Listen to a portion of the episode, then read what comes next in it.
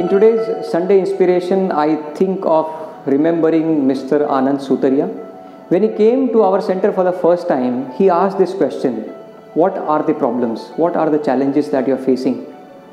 And with uh, the previous mindset, we would say, No, there are no problems, everything is going fine, everything is healthy. And then he explained, You must identify an area where an improvement is possible and define that improvement to be a problem and go behind it and keep improving every month. This was really inspiring. And after that inter- uh, interaction, our entire team started finding out an issue which we would like to resolve in a month, in three months, or in a year's time. And this changed the entire outlook of our business. If you also have similar event, similar incident which change the entire outlook of your business, do share that with us. See you in the next video.